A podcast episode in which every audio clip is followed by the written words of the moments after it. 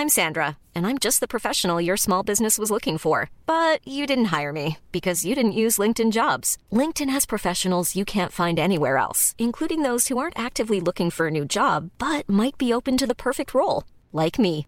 In a given month, over 70% of LinkedIn users don't visit other leading job sites. So if you're not looking on LinkedIn, you'll miss out on great candidates like Sandra. Start hiring professionals like a professional. Post your free job on linkedin.com/people today. Eu sou Mário Persona e essas são as respostas que eu dei aos que me perguntaram sobre a Bíblia. Você escreveu afirmando que a Bíblia tem detalhes insignificantes, a maneira como você colocou. Um caso clássico que eu costumava citar nas minhas aulas era o da importadora que teve uma carga de maçãs retida na alfândega por discrepância na documentação. O funcionário da alfândega que reteve a carta alegava que a importação devia ter sido de macas e não de maçãs. Acostumado a documentos preenchidos com máquina de escrever, era a primeira vez que ele via um preenchido por computador e impresso nas antigas impressoras de então, as impressoras matriciais importadas, que ainda não eram acentuadas. A falta do cedilha e do til era suficiente para impedir que uma carga de frutas entrasse no país como se fossem equipamentos hospitalares, macas para hospitais. Um detalhe nem um pouco insignificante. E a Bíblia, a palavra de Deus, será que ela traz detalhes insignificantes com os quais nós não precisamos nos preocupar? Não, tudo nela tem um significado. Tudo é importante e tem uma razão de ser. Como eu sei disso? Porque Jesus falou do J e do tio.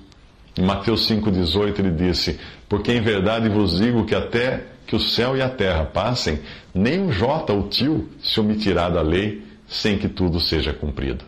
No original, J é o Yod, a menor letra do alfabeto hebraico, e o tio refere-se a uma pequena marca que era usada para distinguir uma letra de outra, como nós usamos o tio na nossa língua, aquela minhoquinha que nos faz nasalar as vogais, transformando o A em AN.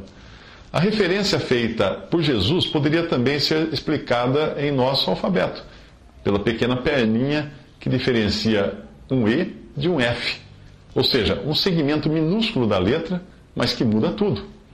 A Bíblia foi inspirada por Deus, no mais estrito sentido do verbo inspirar. Portanto, tudo nela é importante. Pode-se dizer até que ela foi sussurrada ou ditada, palavra a palavra. Paulo explica assim. 1 Coríntios 2,13, ele diz: Disto também falamos não em palavras ensinadas pela sabedoria humana, mas palavras ensinadas pelo Espírito. Isaías 28, de 9 a 11, diz: A quem, pois, se ensinaria o conhecimento e a quem se daria a entender o que se ouviu? Acaso aos desmamados e aos que foram afastados dos seios maternos? Porque é preceito sobre preceito e mais preceito regra sobre regra e mais regra, um pouco aqui, um pouco ali, pelo que por lábios gaguejantes e por língua estranha falará o Senhor a este povo. Talvez você me pergunte se as traduções não comprometem, não comprometem essa literalidade da inspiração. Certamente comprometem. Daí a importância de se buscar boas traduções, as mais literais possíveis. Mas Deus bem sabia que haveria diferenças linguísticas, e a própria Bíblia foi originalmente escrita em pelo menos três diferentes idiomas. Deus também sabia que cada escritor usado por ele iria imprimir o seu próprio estilo e a sua própria personalidade ao texto, pois Deus usou seres humanos como seus instrumentos, e numa orquestra o violino soa diferente do violoncelo, apesar de estarem tocando, tocando a mesma sinfonia. Portanto, no frigir dos ovos e a despeito das línguas, traduções e estilos, é Deus quem está por trás da sua palavra. E ela não só tem poder, ela é o próprio poder, capaz de causar em nós o impacto pretendido por seu autor. Veja essa passagem, Mateus 22, 29, que diz: Respondeu-lhes Jesus: Errais, não conhecendo as Escrituras nem o poder de Deus.